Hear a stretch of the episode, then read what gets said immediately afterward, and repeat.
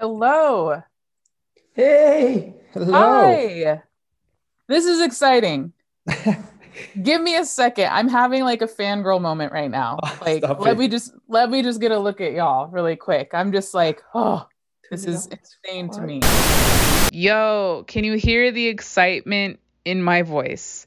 As I started this Zoom recording with today's guest, I'm going to be honest and transparent with you. It has been a very long time since I've been nervous to have a conversation with anyone. But today's guests are some heavy hitters, y'all. I'm going to put you on to some new music today. So, this is Amistat, a band that's based out of Germany. They have toured internationally. They have hundreds of thousands of downloads on Spotify and Apple Music. These are twin brothers, Jan and Josef. I I'm just so excited. I I can't hold off anymore. Like, let's get into this. Hi, I'm Kola Shippentauer, and this is the Enough is Enough podcast, the show where we talk about everything and anything from politics to relationships, from fitness to sex, and everything in between. We talk with individuals who have said enough is enough and are ready to speak what's on their hearts. And I can see it. So, you guys are brothers and you're twin brothers Yes. which is awesome. So I I our listeners won't be able to see it, but you can already see this strong connection. You Can guys are close. Yes, Yeah, you guys we are. are very close. Always, I've got my arm around him, so it's always close. You can't run away. You can't get away from him, right? Cannot. No, I can't. He- he- He's been there for 30 years and he'll be there for, for another 60, hopefully. Oh, that's awesome. That is amazing. I actually have a younger brother. He was killed about it's been 5 years ago now. So I absolutely miss him. I have a lot of siblings, but he was my closest brother and uh, I think work like this he would have been really excited to get into. But Josef and Jan, who is the oldest? I'm, I'm five minutes older, but I don't really behave like it. Um, I should be the younger brother, but somehow that got mixed up. so tell me tell me about your background. Where did you guys grow up? Like what was it like being so close together? Like what what is that like? So we we were born in in in a small town close to Munich in Germany, but then because our dad is a golf golf teacher and a golf professional, we, he sort of was traveling a lot with his work. So we sort of grew up.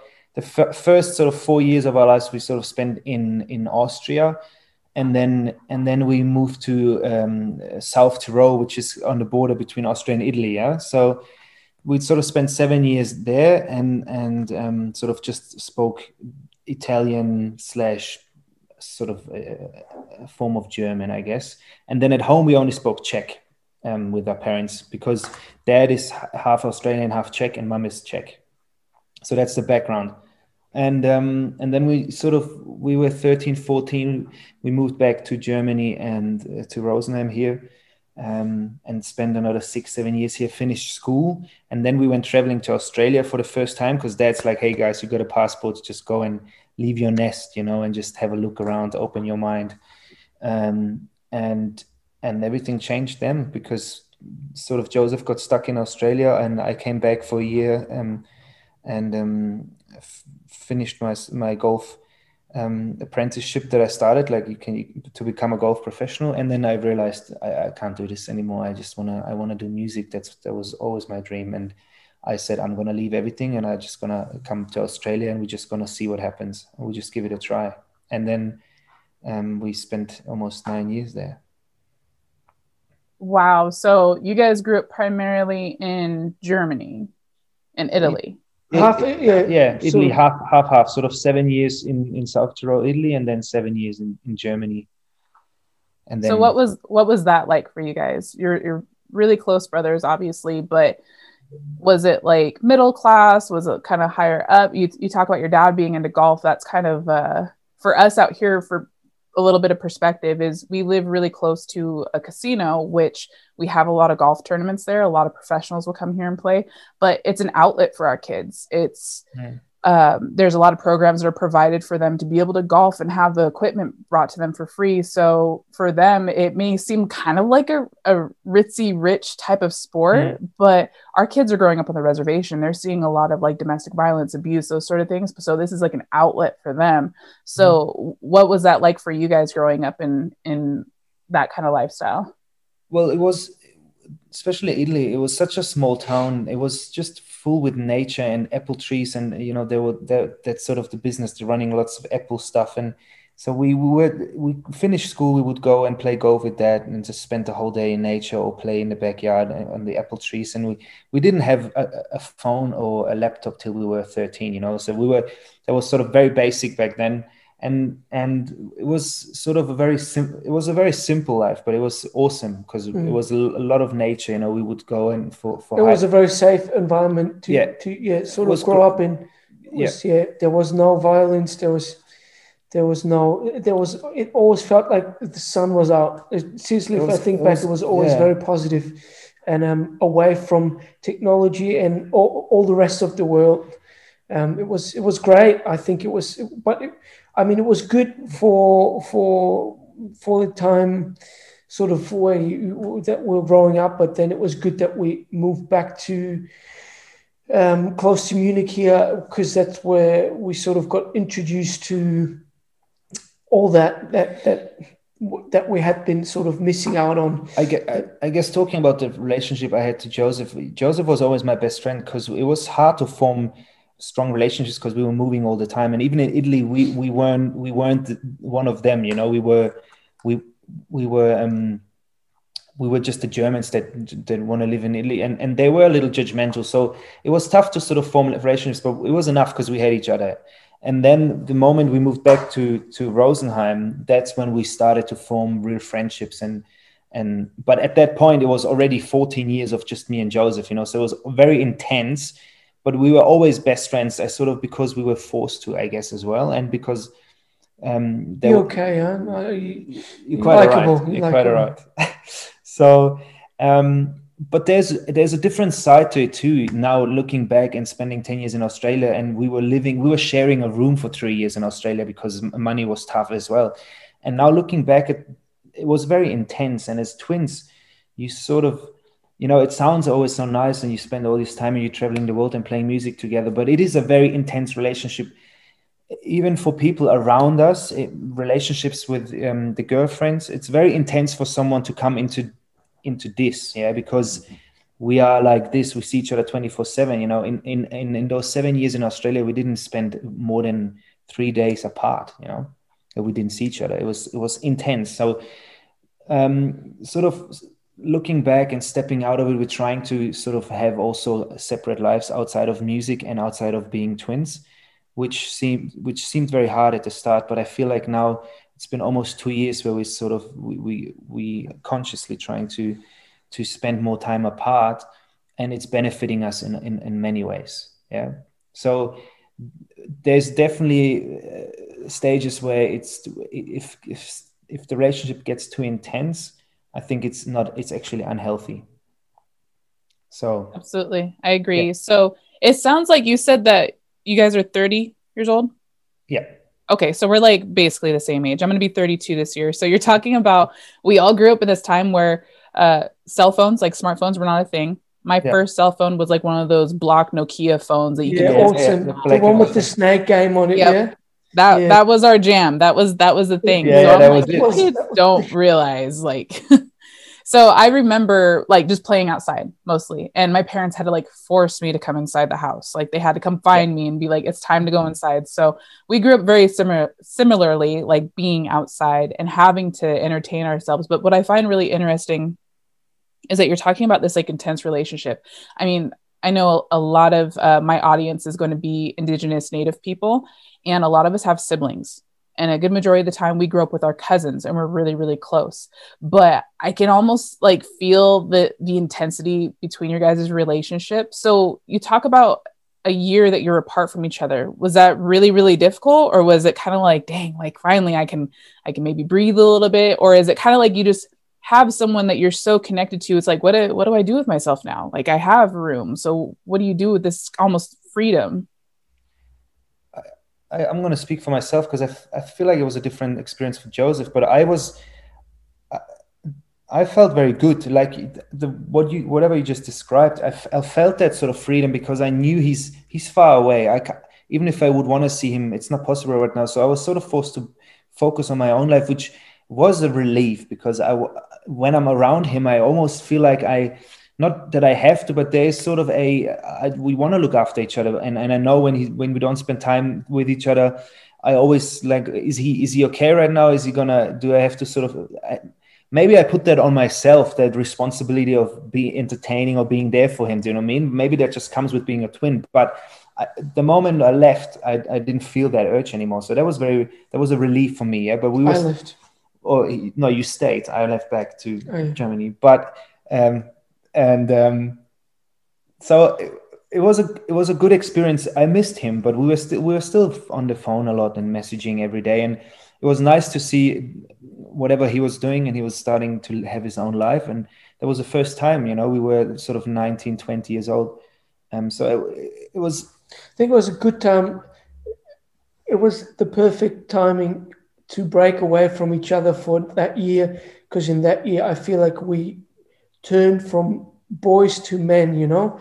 I, I went to Australia, started tackling life and the new reality, and it was um, it was like we were left out into the woods to do that one one year of hunting and growing, and then you come back to the tribe and you accept it as an older. Um, um, so I, I think that was very good, and we discovered what we wanted to do, which was music. I sort of never intended to, and then it sort of happened, and Jan made that choice here. So it was good that we're apart for that year. It was it was tough, but it was also very good and beneficial. And I think we, yeah, we um, became individuals, and that sort of helped us to understand this better and to respect each other even more. Because before that, we're just like one person, and then we all of a sudden became two, and um, and yeah, we, we, we I think it, it, it brought us even closer together mm. that year for sure. And as goes most relationships, you kind of need need to break away from each other to be your own person and mm-hmm. then come together. Otherwise, you're really either codependent or relying on each other for mm-hmm. almost everything. So, what was it like for your parents?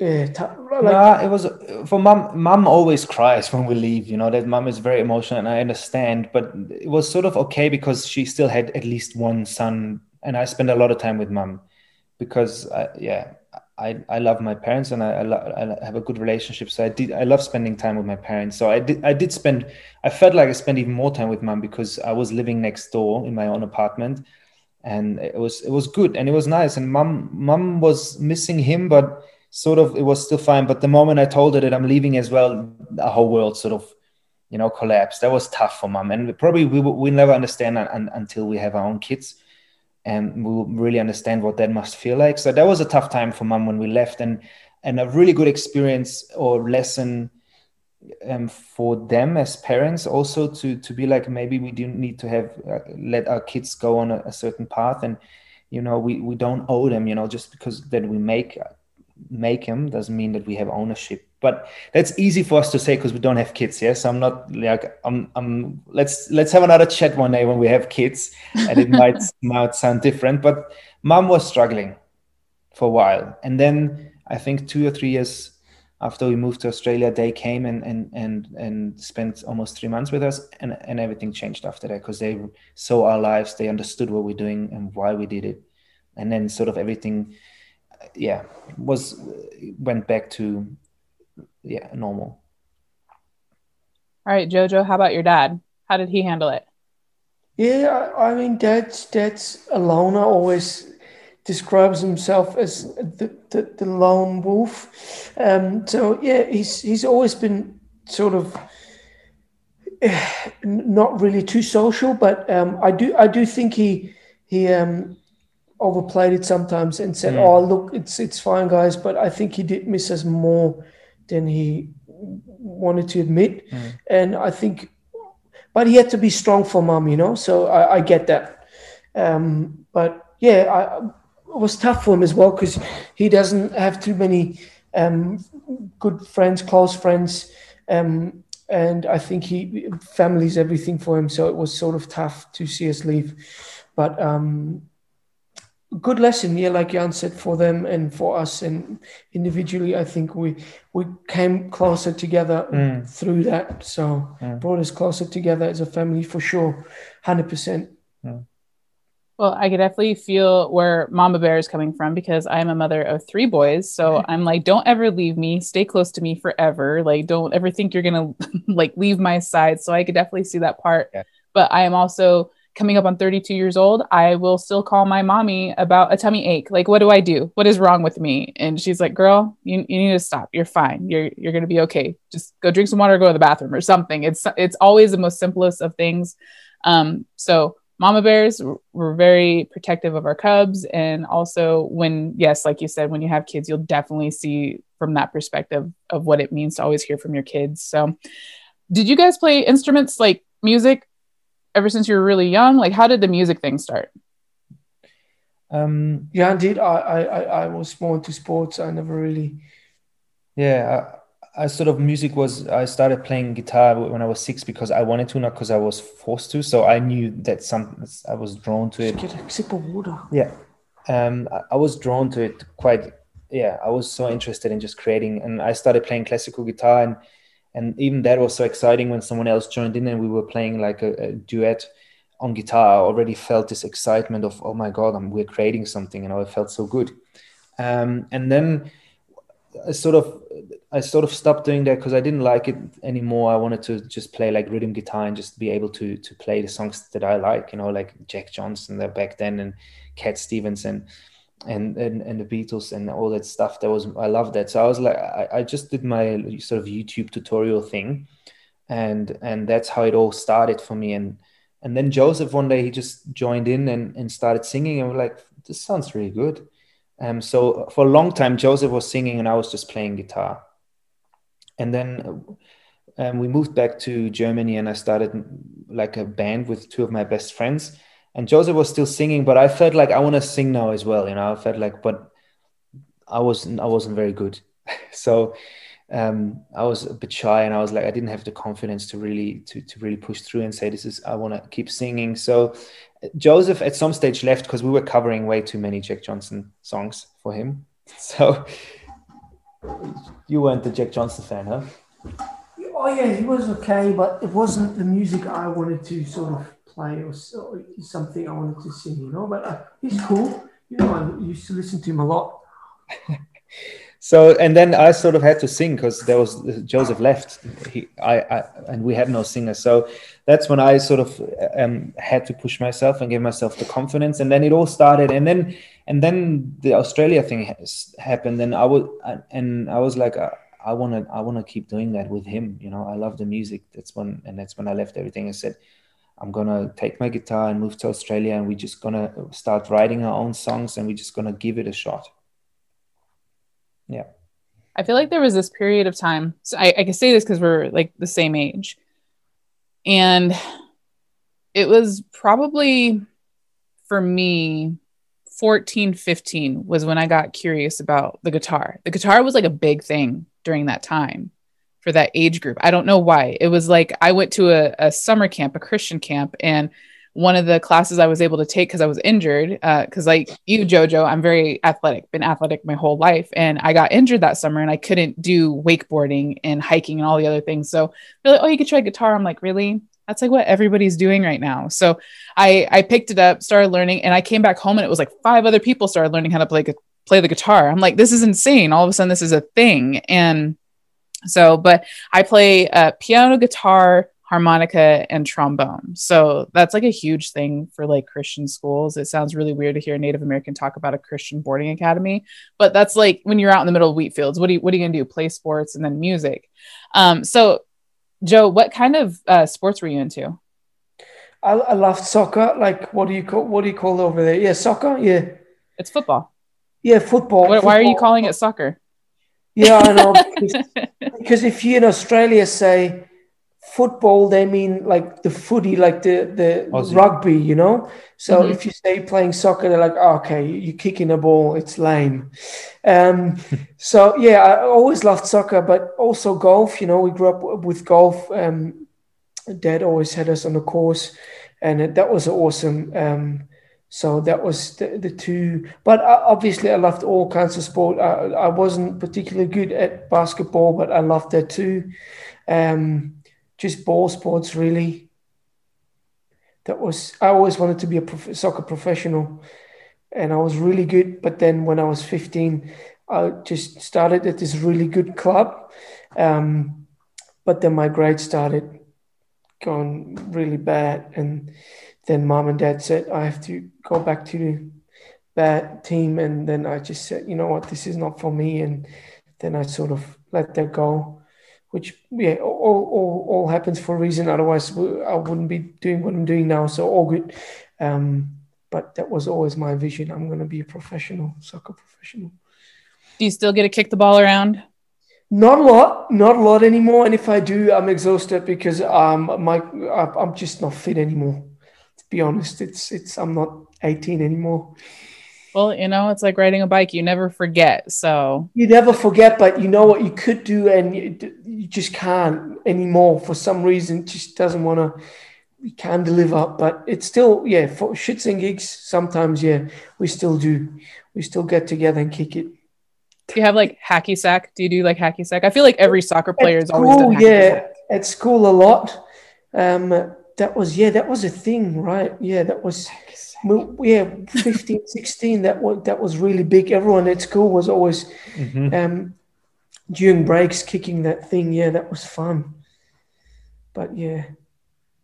All right. Well where did where did amistat come from? Um do you know the band the fray? It sounds familiar.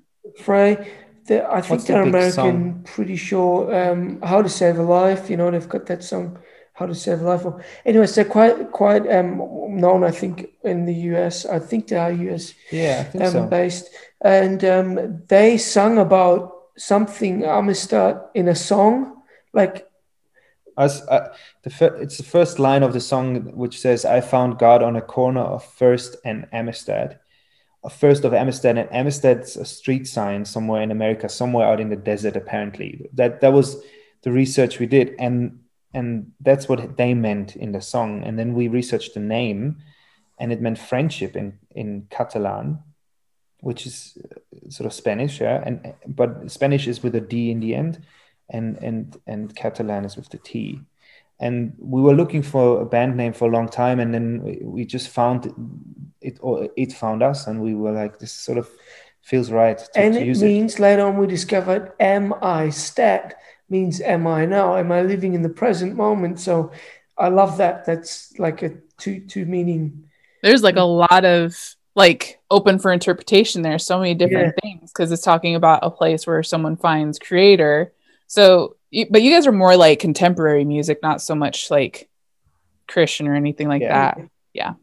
That's kind of what I got from a lot of the music that I was listening to. But it, that is really cool. Like uh, a lot of thing that I think people forget is living in the present. We think too much of like either our past mistakes or our past like victories that we've had, or we're thinking too much about like, oh, the next thing. Like, what am I going to do now? What am I going to do to prepare for this next big thing that I have going on? And we're forgetting like present. And I think that was something that was really uh, a blessing and eye-opening experience for me and my family was this pandemic was what you mm-hmm. have right now. You can't plan for two weeks from now because we don't know what travel is going to look like. We don't know what restrictions are going to look like. So that is really cool. I love the name, and I, I for some reason thought it was your guys' last name. So then when I started doing more deep diving, I was like, no, that's not their last name. Like, get it right, Kola. So could have, could have been, could have been.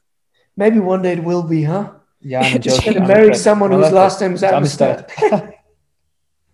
so I want to get a little bit into the music. The first one, and I think this was because it really caught my son's attention. I listened to it and I was like, I know this song. Where have I heard this song? And of course, a lot of bands do covers and whatnot. So it's The Hanging Tree. Yeah. Mm. So it's a cover song for this. The really, yeah the Hunger Games. It was like a twisted, weird song when everybody first heard it. And I started going into what does this song mean? Like, why did they put it in this show, like this movie? Like, what was it about? And it's actually really kind of like almost demented. It's like mm-hmm. this guy that's wanting his love to essentially like commit suicide with him and like go off with him into the sunset sort of thing. So it was really, really trippy to me What mm-hmm. was your guys's uh wh- why did you guys want to cover it? And then what is your interpretation of that song? Mm. Well, we we got introduced to that song by a good friend of ours who we always he's got a recording studio, and um, we spent a lot of time there last year because we couldn't tour, so we were there a lot writing and being creative. And he sort of he sort of I never really noticed that particular song when I watched the Hunger Games. Um, I don't know, maybe just watched it once or twice and it never really stuck out. Maybe, mm. I don't know, um, wasn't paying too close uh, of attention. But so he he's like, oh, guys, you know, the pandemic and everything, wouldn't it be nice to sort of create something with with your fan fan base and get people to maybe, I don't know, sing on something? And we're like, man, that's a great idea. How could we do that? And then he's like, oh, I think the song The Hunger Games would suit you guys really well. And you could sort of, I think, do a really good cover of it. And then we sort of started listening to it more. And I'm like, Jan, this is such a cool song. And um, maybe we can sort of build it with the fan base and get them to send in videos and sort of create it and sort of have something that we created together and and it's something that unites us in these times where we're not even allowed to see our own family members um, at times. So that's how it all came about. We really didn't know this song until, I don't know, September last year. And then we sort of just started putting pieces um, together, bits and bobs here, and um, and, and and and it all grew quite fast. And then we then we said, hey, we should probably because we weren't sure if we are going to release it or just you know let it slip under the radar. And then I said, no, I think it would be nice to get this one out and and um, share it with people. And um, and then we said we want to not only create it with the families but maybe give back to people that are in even worse positions and always have been, and they sort of now been forgotten through the pandemic. And everyone's talking about the pandemic, but there's still worse things happening on this earth than you know this this COVID um, virus. Um, so we said, look, it'll be nice to sort of donate whatever we'll make with the song each month and give it to a charity foundation and, and help people that really need it and still have um, and and then Jan came across this this, this charity water project and um, Jan spoke to the founder of it and we sort of clicked and loved the concept and then we sort of got that behind it as well. So um, I think yeah it was just a just a cool project to be part of and to sort of get people involved mm. um, into as well. That's so cool. Like, because I, I did see the video and just the level of sophistication in providing this unity during such a weird time, such a strange time. So that's actually really, really cool that you guys were able to provide that for uh, your fan base and people that follow you. But now, was, is this sorry I, I, th- I, thought it was so brave. There was people sending us them them singing not not being singers them singing and and taking a video of themselves. I thought that was so brave and we have received so many videos. I was really like i if i wasn't if i wasn't a singer i don't even know if i would have done that just because i would feel ashamed almost or not confident enough you know? So I was like, all these videos that came, I was sitting there with Josef. I'm like, wow, really, I'm, I, I really like feel honored, but also um, have so much respect that people send this and are willing to show their face, you know, and say, uh, like, because we listen to each each video individually, so you can really hear their vo- vocals. Yeah, so that's very they expose themselves a lot. Obviously, in the song you just hear choir, but for us, we would they would still be very exposed. So uh, that, I thought that was very brave it's really awesome because during that time, especially when we're in the lockdown, when nobody could really leave their homes unless it was for like emergency or essentials, people were looking for ways to connect. And that is a really big way. And it's allowing people to be vulnerable in one of the most vulnerable times that this world has seen is during this COVID era. And like you said, just listening to each one of those clips and those people that aren't singers and but they're looking for a way to connect and mm-hmm. saying like hey i'm still here. And it provided them the space to be like yes you are important and you provide uh, your own part to something much bigger. So you said it started going to this project. What was the project after? What was it like a fundraiser sort of thing?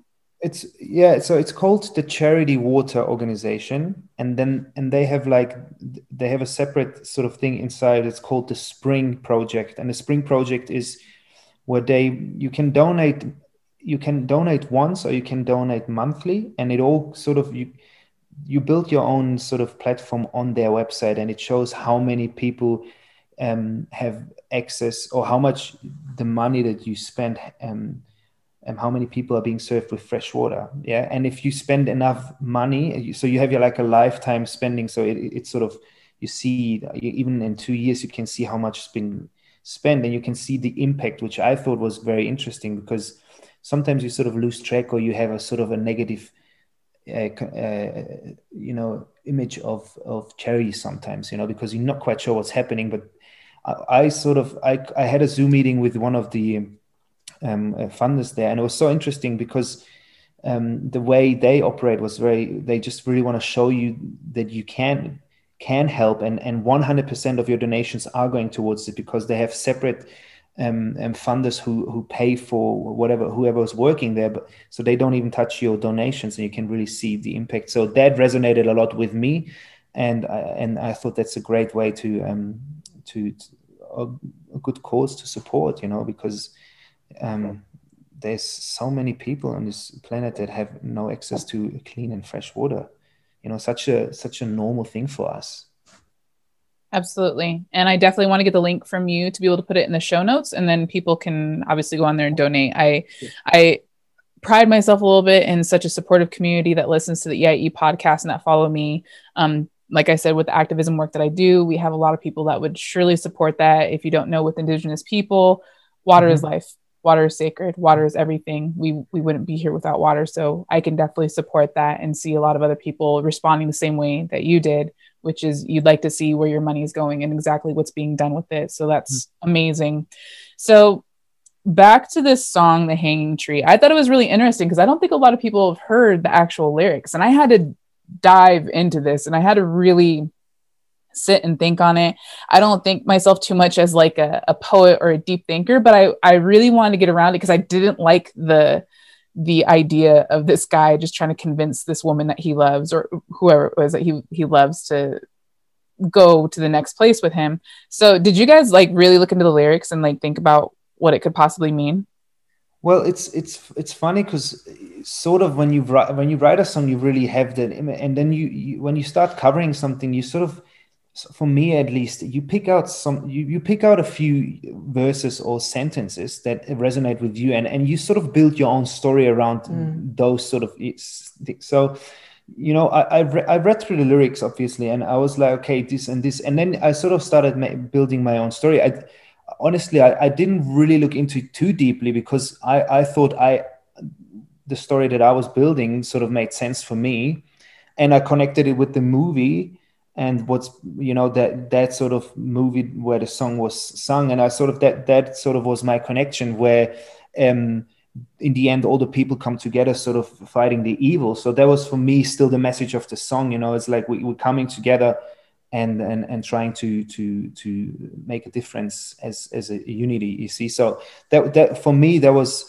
but it's interesting. So tell us maybe you can tell us a bit more what you found out about this because yeah so I started really reading into the lyrics, and there's times even when I'm journaling, I'll write from a specific emotion or place rather than Kola is writing this. I'll, I'll write from an emotion. And what I started to think about because of like the background of the movie, like people are being taken from their homes. Like if, if you really think about it, this is like indigenous people to like to a T. They're being taken from their home and placed someplace and said, hey, survive here under these circumstances. But the government's ultimately going to control the environment for mm-hmm. you and kind of the outcome sort of thing. So when a lot of native people watched Hunger Games, we're like, we already know about this. We know exactly what this is like. Um, but when I started listening to that song and then thinking of Katniss and like her whole fighter spirit, but just thinking about the different emotions she might be having come up, I was thinking this was misery, misery writing. And misery loves company.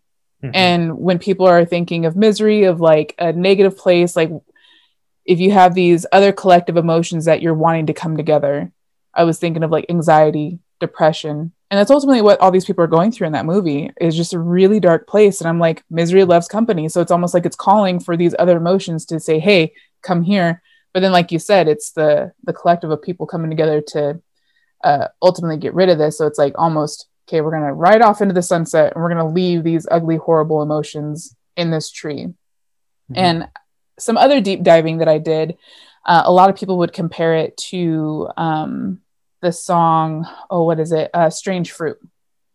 So you guys have heard that one, right? Strange Fruit. It was a really big song done by Billie Holiday.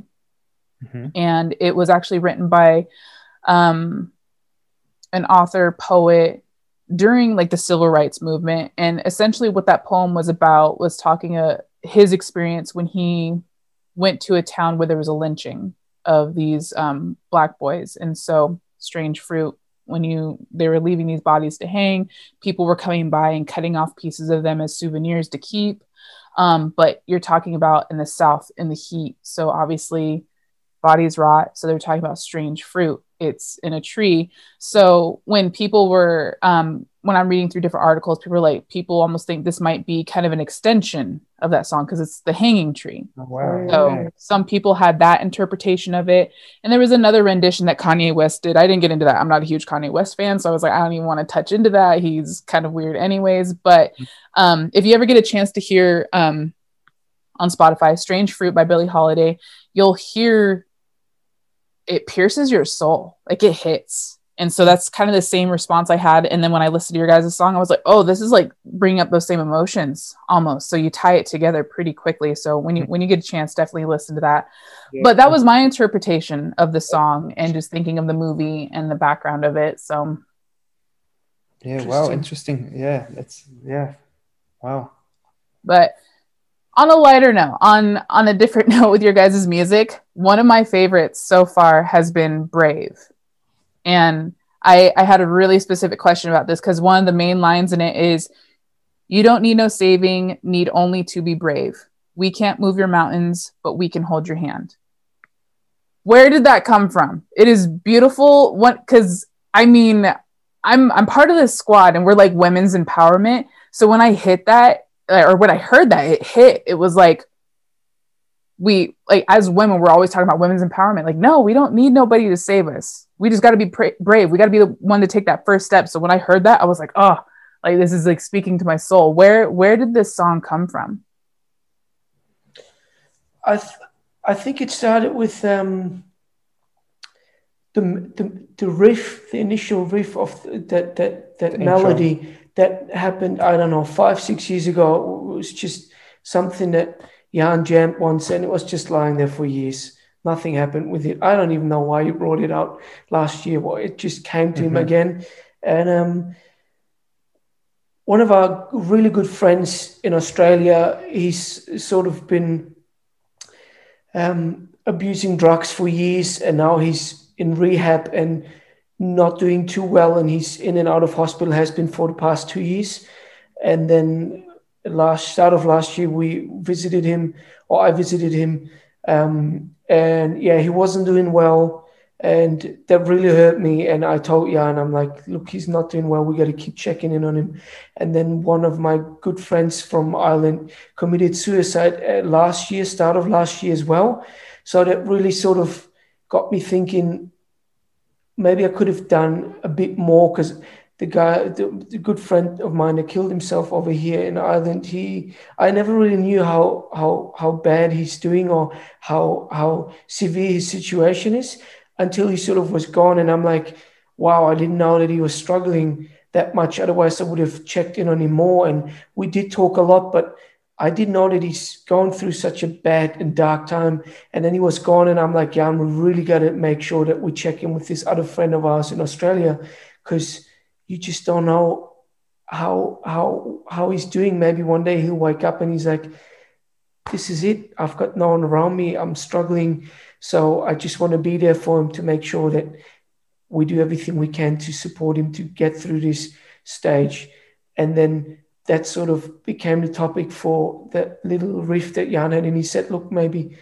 it'll be nice to write, a song for and about those two guys to sort of show them we support you and we're there. And for people as a reminder also to maybe check in with friends or family friends or close friends that they know that they're maybe going through something, but there's not a lot of contact or, or you know, you don't talk frequently because they maybe don't want to have contact because they're struggling, but maybe that's what they need. They just maybe embarrassed or whatever, or they just don't don't feel like they can burden someone with that. So that that yeah. So I get I, I guess um, you know the, the, the the verses are quite specific, but then I, I guess the the chorus was sort of kept a bit more universal. So it's everyone can sort of you know even through the pandemic, you know even if we think we, we need to be brave, that could be even sort of related to everyone. You know just just be brave, hold on. But then obviously you can you can you can you know be specific and say we're talking to this friend saying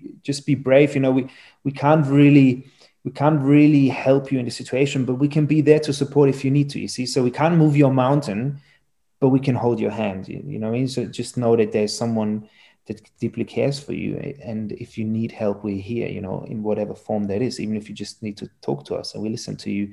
So it started off being very specific to directed to these two um, friends of ours but then sometimes you, you step away and it becomes uh, uh, such a bigger or such the such a universal meaning and it's nice and it sort of took us there. So if i think about the song i don't even think too much now specifically about these two friends but i think more about in, in general you know sort of strength and being brave now when i sing it you know it just feels like even we, i could even imagine singing this back to us, saying to us sometimes, you know, um, be brave. So yeah. It's such an amazing song. And when Laura first sent me your guys' name, I started really looking at your Instagram. Then I went on Spotify and started listening to a lot of the music. And like I said, my son loves your guys' music and we listened to it quite a bit on our trip. Like I said, it was like a 13 hour road trip to go where it is that we go hunt buffalo. And I'd kind of like, okay, son, like we we played quite a bit of it. You could pretty much sing these songs on your own now if you wanted to. I'm like, let's listen to something else. And that day in particular got really, really tough for us on our hunt. And just a, a, a little bit of a story is when we went out into the field, it got really, really dark and there was a lot of hunters out and nobody was coordinating with each other and it was almost really, really scary. And i knew that my husband was helping some of those hunters because he's also law enforcement. I'm like i gotta stay right here and like with him. I gotta like try to figure out where he's at in this dark area. I'm gonna drive the pickup to a certain area. I'm gonna get to him. And somewhere in the mix people decided to start doing things on their own without any sort of thought of other people's safety and we're coming up and we have certain like rules and restrictions that we have to follow and it got too dark and then all of a sudden I start hearing people shooting. And I'm like, why are they shooting? It's way too dark. I can't even see this trail that I'm running up to the side of this hill. And I get up to the side and I have this weird, and people will say, well, it's a woman's intuition. It, it felt almost like a premonition. And I was thinking about it too much. I'm like, I usually run this way up this trail, but something is pulling me this way. And I don't, I don't know why. It was really, really hard. Like in that moment, I'm like, why am I thinking about this so much? We've done this for the past six years. Like, what am I, what am I doing? And something kept telling me, Kola, stay on this trail. Do not go off where you normally do. Stay on the trail. We get up to the top of the trail and I can't see anybody. I see where the buffalo are running past me, and I'm like, I'm not even going to try to shoot at anything. I can't see anything. I just want to make sure my husband's okay. All of a sudden, I hear this whiz snap, and then I hear more. And I'm like, are these bugs? Does Montana have bugs? What the heck are these? And I look over and I see my husband, and there was an older gentleman that was coming up behind me, kind of right in between us, and he yells at me to get down. And then I finally realized what it was. Like those were bullets that are flying past us. And they were so close that you could feel it and you could feel it breaking the sound barrier. And it was so scary. And I like drop down, slide down the hill. I'm pushing that older gentleman, like, get down, stay down. And he's got PTSD. He's a vet from the Vietnam War. So he's immediately like, this is a war zone, like what's happening? And I'm still looking at my husband because he's law enforcement. He's trying to take give the commands like stop shooting. He has his flashlight, he's waving it, telling everybody stop shooting. And I'm just thinking, how scary is this? Like we it's supposed to be such a nice time for us to be able to go and provide for our community, provide for our tribe to get this meat and bring it back home. And we feed tons of people when we go to this hunt and how dark of a turn it could have taken. Because later on, we found out um, we obviously had our boys and our pickup was down below that hill in this parking lot and we found out that there was actually bullets flying into the parking lot nothing hit our truck nothing hit anyone else's truck so i'm like creator was really watching over a lot of us like that night something like pulled me a certain way because i know that if i had taken the way that i normally have gone those bullets were landing right between my husband and i like that's a good good thing that i kept going like i, I don't have any sort of doubt in my mind i would have been hit and I was shaking so bad. And this is where the fighter, like in me, came out. I was instantly like, I need to know who it was. Like, nobody's leaving this hill until I find out who it was. And it was a really scary time. I'm shaking. And when I finally was able to settle down and I get back to our hotel, like, I became like very emotional, very upset. I said that could have gotten really, really bad for a lot of people. Like, mm part of me was like, I probably could have handled getting hit, but let's be honest, I probably really couldn't. But if my husband got hit, I would be a mess. And if that guy that was next to me, if he had gotten hit, he was an older man, it would have just been so scary. Or if one of my boys had gotten hit. And um, I was just like in a really bad headspace and heart space to where I was like, what are we doing this for? Like, this is getting scarier. I don't even know if I want to go out tomorrow. Like, it's not going to work out how it's supposed to then Laura, like we don't, Laura and I are, are good friends, but we don't talk like on a, a, consistent, regular basis. But when we do, it's one of those friendships where it's like you didn't miss a beat, you didn't miss any time with each other. But I get a message from her, and it's a video of you guys singing Brave with the piano. And she's, she didn't say anything. There was no initiation of conversation. It was just the video she sent me. And then below it was, This brought tears to my eyes. And I thought of you and I like watched the song and I, I lost it. I was like, are you kidding me right now? Like, why in this moment? But it was absolutely perfect because those lyrics are exactly what that is, is that sometimes you got to listen to that gut instinct. Sometimes there's going to be really, really hard times in your life, but mm-hmm. you're going to have people that vibe with you, that give you that energy. I mean, you guys are brothers, you're so close and your relationship is so intense. And of course, I know when one of you's feeling one, the other one's feeling something. And as a as a Native American, I really feel that when I make a connection with a person like Laura, she's all the way over in Germany. She doesn't know what's going on. She didn't even know that I was in Montana, like hunting buffalo, but she was like, I'm just thinking of you. Like something like is telling me to send this to you. And yeah, and to hear that song and hear those lyrics where I just told my son that morning, like, okay, calm down. Like, we don't have to overplay it. Like, let's make sure we always enjoy this when we hear it. And he was just like, well, I just really like the song, mom. And we stopped playing it and then had this situation happen and then have her send me this video. It, w- it was just way too many. And, you know, I think everything serves a purpose. So this song is absolutely beautiful and awesome in every which way. And like you said, that chorus part can be really general to anyone that's struggling with something when you need that extra boost. So I really encourage our listeners to definitely lis- listen to that that song if they're ever wanting to know what Amistat is about. This song. So that was a really long story. Thank you for listening to my rant. No, thank you. That means a lot. Summed it up well. It was amazing. So I see that you guys have actually won. It looks like a pretty big award. It was the Port Fairy Folk Festival in 2018. And I had to look up some pictures and whatnot. And this is like, it's not a small deal. This is a huge ordeal. So what was that like? Such a great story. Mm, yeah. Because such a great story. So we we wanted to play we wanted to play at Port Fairy since the day we got to Australia, and we, we applied ourselves every year. And then we had a booking agency, and he applied for us, and we just never anything happened. It's a, yeah, for starters, it's like a festival for people Port, who don't know. It's a it's a it's big like festival. A, it's a, like a folk festival, but it's beautiful. It's really like it's a four day long festival, so you've got tons of bands and people yeah, playing and, and, everything, and big tents, and everyone's sitting, and it's really like you know, it's it, the focus is really on music, but that sort of folky sort of really a beautiful festival and it just years and years nothing and it just never happened. And then just uh, to sneak in quickly the, the, endorsement as well. We always wanted a Maton guitar. It's like a special australian brand and it's it's amazing. And we always wanted an endorsement and wrote them tons of emails yeah. but never heard back. Anyways this will so, come in later. so, this is cute. so here's the story. And then we we sort of had a booking agency and it just didn't sort of didn't flow didn't work and we sort of had to part. So he now now we're in the fifth year of of being in australia and we're like hey let's just try to reach out ourselves again. Let's apply one more time and, and see what happens.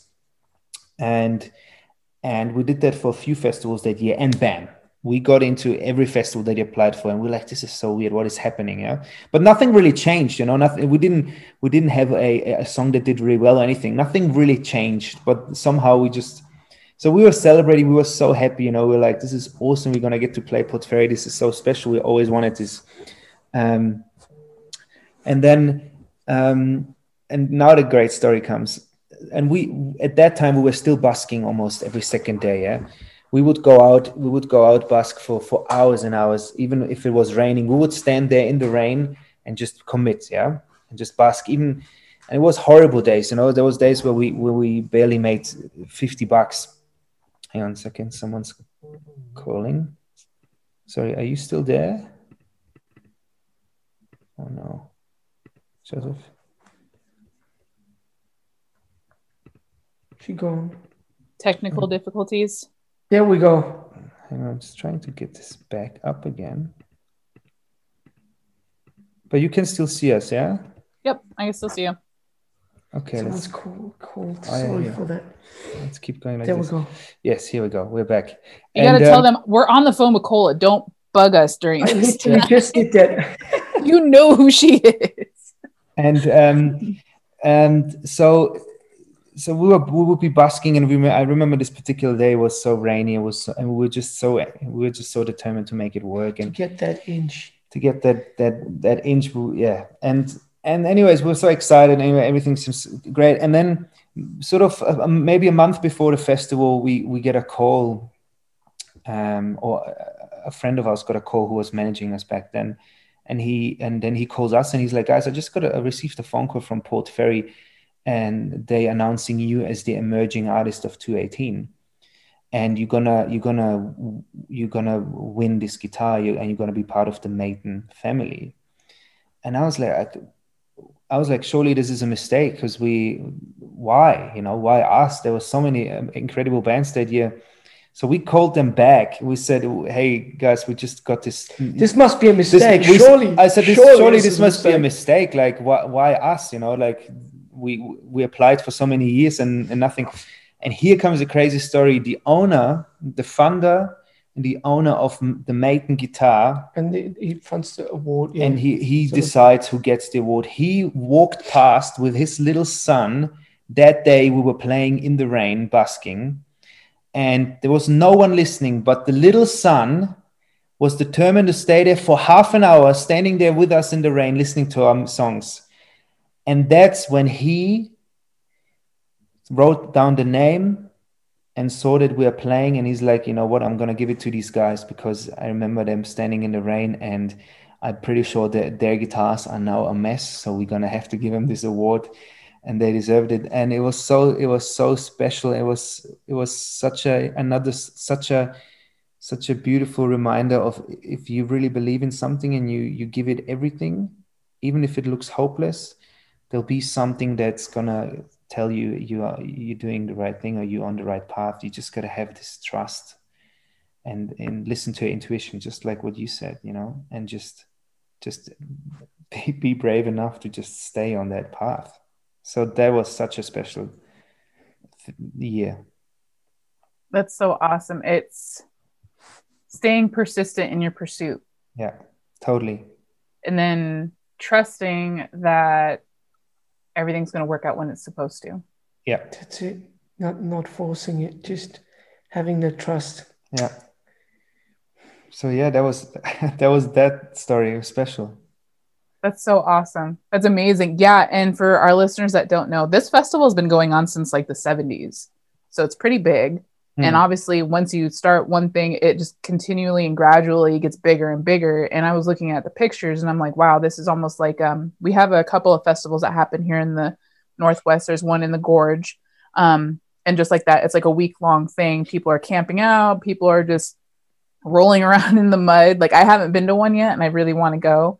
Um, and then there's another one that's kind of further north where it's basically the same thing. Like, everybody's posting up in their RVs or their tents and things like that and just able to be around each other, just taking in the music all day long. So that was kind of what I thought that the the Port Fairy one would be like as well is just mm-hmm. everyone being around each other just playing music and just mm-hmm. taking in all the energy and all the vibes and just being around each other so that is really really cool so you guys have actually toured like international, right? Hmm. Yeah, yeah. When we were we, when we were in Australia, um, we toured a lot in Australia, but then once a year would come to Europe and to Europe. And now that we're based out of Europe, out of Germany, or have been for the past two years, we've been touring a lot in in Europe, mm. but we haven't been to the States yet. And we were meant to go last year, but then Corona came. Mm. But we will make it happen. Hopefully next year, or latest latest fingers crossed the year after, but I really hope next year we'll be able to come because mm. I, have that's always been a dream of mine to to to see the states. It's it's the U.S. Yeah. yes, I'm, I'm trying yes. to go over there. You guys are trying to come over here. It's always yeah. So hey, we can do both. yeah, it's the beauty. We can do both. Yeah, you guys can come check out the reservation and tell me what you think of it. I love that. I love that. But um, so, what production company will you guys be touring with, or is it kind of like your own independent thing, or what? What will that look like? Are you going to be just major cities, or? No idea at the moment. I have. I, I literally don't know. We were meant to go over there to do some. What's it called? Oh, uh, well, first of all, a support tour, but then also something like South by Southwest, something similar. So it would have been part of some um, showcase. Showcase um, in was, New, was, it New York or was it uh, Nashville, Nashville, as well? It was would have been New York and Nashville, and then we got into a festival as well, but then we had to cancel that, and um, yeah. So I, I'm not too sure um, but yeah, we, we, we, I feel like yeah, I feel like we we got we got this Australian band who's we're very good friends with. We did this huge tour almost two years ago in Europe, and they wanted us to, to go. They wanted us to come with them to America because they've been touring there for quite a few times now, and they loved it. And and that was the plan that we're gonna go with them. They're called Sons of the East. Um, amazing, amazing boys. They're three guys. Um, and such beautiful human beings and amazing music. So that was the that was the plan, you know, because I feel like um, if we just go over there like this, probably not a lot of people know our music over there yet. So it'd be tough to sort of. But I feel like going there as a support act and sort of you know see how how our music's been received would be the, the best start. So that was the plan, but it looks like hopefully maybe end of next year. I really feel yeah wholeheartedly you guys would be fully accepted in like Portland, Seattle areas. Those are like our two big cities on this side of the states. And mm-hmm. your guys' music is just like right up everybody's alley. And I'm like really excited for this podcast to launch, specifically this episode, because then people are going to be like, where have they been at? Who are like we we need to get on board with this. It's absolutely amazing. Because I'm gonna be honest, like my music taste is more towards like hip hop and like pop. Cardi B. A little bit, a little bit, tiny bit. Hey, I listened to it too. I, I kind of like it. Yeah, you're yes. kind of like if it if it's up, it is stuck, sort of. That's it. That's it. WAP. WAP's my favorite. you know, yeah, I, I listen to it a lot. Like my girlfriend's pumping it all the all the all day long when she's working out and in the car and all the time. So I was like, well, I can't beat her, so I got to join her. Now I'm a fan. I'm a fan. Yeah. No, so yeah, that's usually my music taste is like hip hop. But when I was in high school, I listened to a lot of like Papa Roach, um, Switchfoot. Papa Roach, sick. Awesome. Yeah. That was like my so when I hear stuff like this, I'm like, oh, it like kind of like brings up some some memories. So um one that I haven't got to cover is do you do you guys know Laura like personally, like closely or actually not not not not closely not personally really I, I actually i think she just reached out on on instagram um, a while ago and we we started chatting and then she started sort of explaining what she does and and that she knows uh, has a lot of connections and that it could be beneficial for a few things. And and then we started sending some voice messages and and she's been commenting a lot of things and and sort of that you know that sort of but we we never met personally.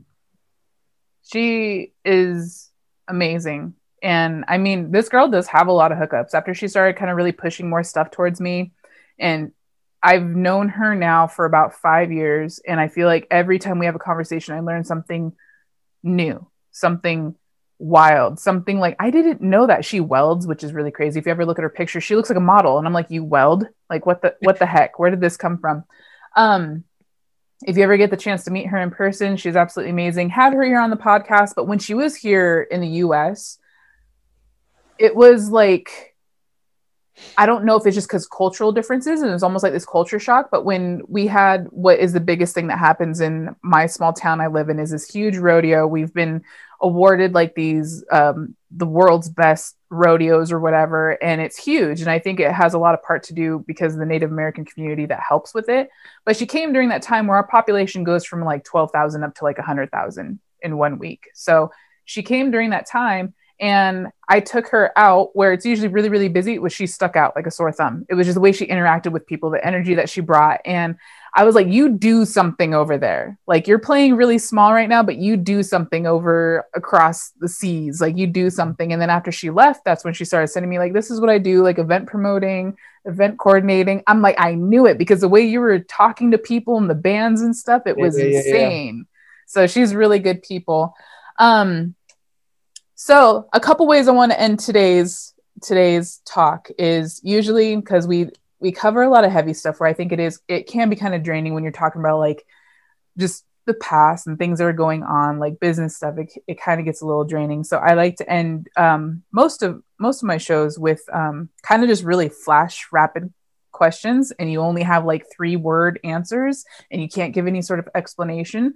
So Netflix and chill. What's currently on your Netflix going on right now? Uh, octopus the teacher, the octopus, my octopus the teacher, or something like that. Okay. What about you, Jan? Um, um, um, a lot of Tom Hanks. Very strange, but a lot of Tom Hanks. Yes. No Bridgerton. You guys aren't watching no, up on the Bridgerton. No, I've, I've, no, no, no Bridgerton. I've, I've, I've, I've heard, a, I've lot, heard a lot about it, but no, I haven't. So, I haven't watched it. If you could eat one meal for a week straight, what would that one meal be? It'll be Vietnamese um, pad thai. Pad thai. Um,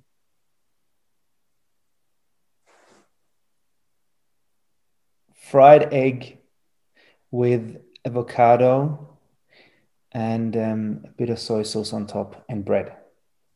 It's very specific. Like, I feel like that's that's that goes that goes breakfast that goes lunch that goes dinner. No explanation needed. Yeah, okay, it's sorry. Just your thing. Yes. every single meal covered right there in one. Yes. And out of the two, who's the messiest?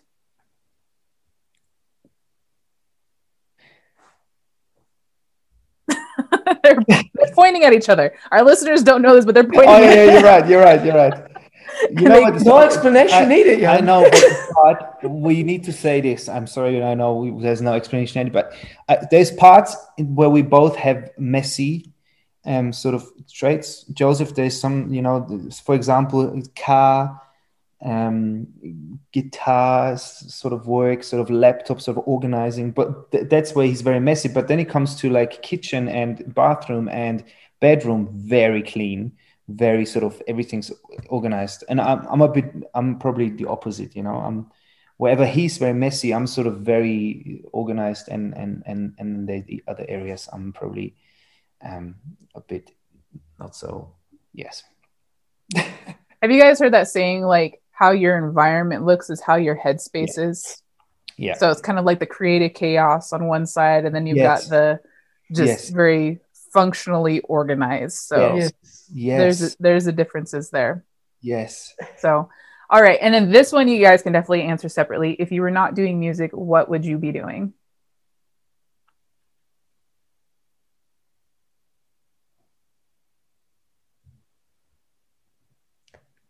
I, I really would want to start acting and be an actor. Uh, that fascinates me, always has. So I, I reckon I would I would want to immerse myself in that world. Mm-hmm. But that's what I would want to do. But I think what I would do, I would probably just get a nine to five and live for the weekends. that would be me. Nine to five, every day the same routine, and then on the weekend just go wild. I was gonna say, so are, are you a good bullshitter? Are you pretty good at that? Yes. Yeah. See, Yes, Tactics all the way around. Really good at bullshitting. Yes, really good at it. I deserve an Oscar for that. What about you, Jan? Yeah, I I love the I love everything to do with photography and film and music. You know, if you combine that, that's my passion. So I reckon if if it wouldn't be for music, I'd probably go somewhere in the acting, filming sort of photo. Still, I'm creative. You know, I think I feel like creativity will always be my big passion. So I, I think that would be sort of that's what I would go for if I if if I couldn't do music for some reason. I would definitely try to and if that wouldn't work, I would at some stage probably fall back onto golf. So you could be out here doing like holding your videography skills while JoJo's over there bullshit people. You could just catch that on camera. You guys could do like your own reality show in some type of way. Could, maybe, and that, that could become huge. You see, you never know. Maybe you know, like, yeah, maybe that's that's that's the destiny. I don't know, Josef. yeah, absolutely. I don't know what it's like over there, but over here in the US, Americans have this huge fascination of watching other people live their lives. So, okay. you know, that you could have that. You could have your own yeah. Netflix series of watching him go around, like just acting and doing that sort of thing, working yeah. as nine to five and living for the weekends. So, yeah, and that'll be cool. We call it 90, nine to five. Jojo nine to five. Or nine to 24 seven or something. We'll get we've got to work on that concept. Yeah, let's but put, let's we'll, we'll propose something to you and you'll be like, that could work or probably won't. Let's hope the music will work out. Yeah, fingers crossed the music that's, will. That's that's where it's at. so I do want to end our session a little differently. Would you guys be willing to play something for our listeners so they can get a little Absolutely. snippet of what y'all are about? Absolutely. What would you like to hear? Should we should we do Brave? Brave? I think Brave yeah. is a good one. We talked about it quite a bit. Okay, you know what? The great, the great, perfect timing because I've got a guitar right here, so this works. Aren't you prepared? You see? Oh, it was like, like staged. It was almost like was staged. Like here. Ready? All right. We dedicate this to all the people out there that are going through a tough time, but it's going to be all right in the end. Always is, and if it's not all right yet, then it's not the end.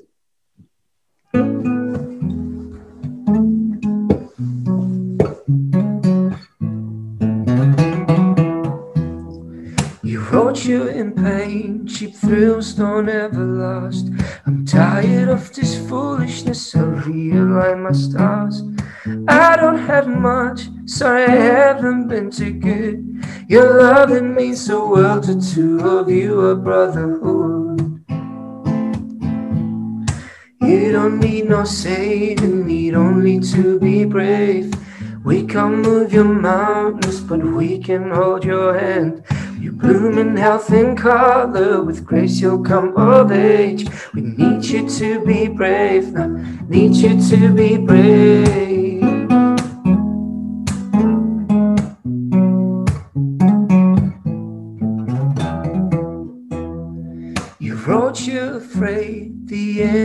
Cannot see. There's those who make a choice, and there is those who class trees. Saying all your scars, they color all you've done. And thank you for those helping hands in times when there were none. You don't need no saving, need only to be brave.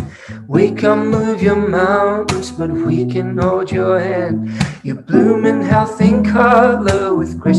Come of age, we need you to be brave now. Need you to be brave.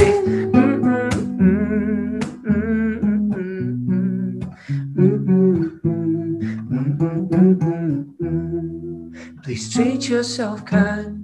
Give yourself a gently. The next lines we'll receive from you will tell the storm is cleared. I'm no longer in pain. Cheap thrills, they did not last. I tired of my foolishness. I realign my stars. Ooh, you don't need no saving, need only to be brave. We can't move your mountains, but we can hold your hand. You bloom in health and color, with grace you'll come of age. We need you to be brave now, need you to be brave. You don't need no saving, need only to be brave.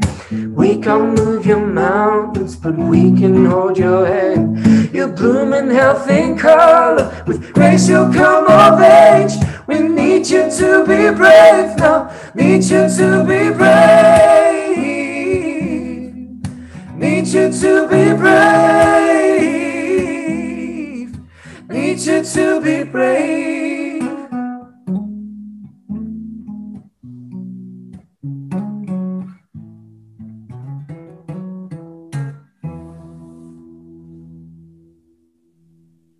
Ugh, amazing. Is there anything, Jojo, Jan, that you want to leave our listeners with? Thanks for listening to the podcast and to us talking about uh, our, our, lives and our our just just our views on life. And um, let's keep let's keep being kind, keep connected, and um, keep um, keep giving and, and sharing love. We all need it. Thank you for listening to the Enough is Enough podcast. If you would like more information on our host, guests, or podcast episodes, please visit us on Instagram at EIE541.